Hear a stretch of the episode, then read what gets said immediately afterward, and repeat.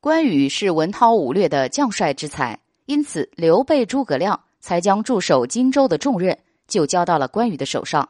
可以说，关羽驻守荆州期间可谓是八面威风。但是好景不长，他就是因为高傲自负，败给了江东吕蒙之手，继而走向衰败，被吴军所擒。关羽的失败虽然跟他的性格有关系，但实际上他有完全改写战局的机会，前提是他必须将这两名大将用到合适的位置上。那么被关羽忽略的两名大将是谁呢？第一个是周仓，周仓原是黄巾军余党，在黄巾军覆灭后，他仗着一股蛮力。占领了一个山头，当起了山大王。那时候正值关羽过五关斩六将之际，周仓跟关羽江湖相见，并且用诚意打动了关羽，便成为了关羽的随从。要说起来，周仓他的武艺不容小觑。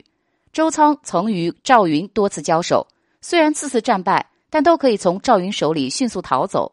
要知道，能在赵云手下逃走的人，绝非平常之人。像周仓这样的将领。只要多加培养，就可以担起重任。可惜周仓一直都是关羽的随从，并没有成为关羽真正的左膀右臂。第二个是关平，关平和周仓一样，都是关羽收服的年轻将领。不过他比周仓要幸运一点，因为他好歹做了关羽的义子。关平的武艺也是相当好的，并不在周仓之下，能三十回合战平庞德。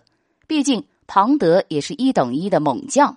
但关羽并没有格外培养他，这两位年轻的将领本应该有一个大好的前程，只要去好好的栽培，就能够成为大将之才。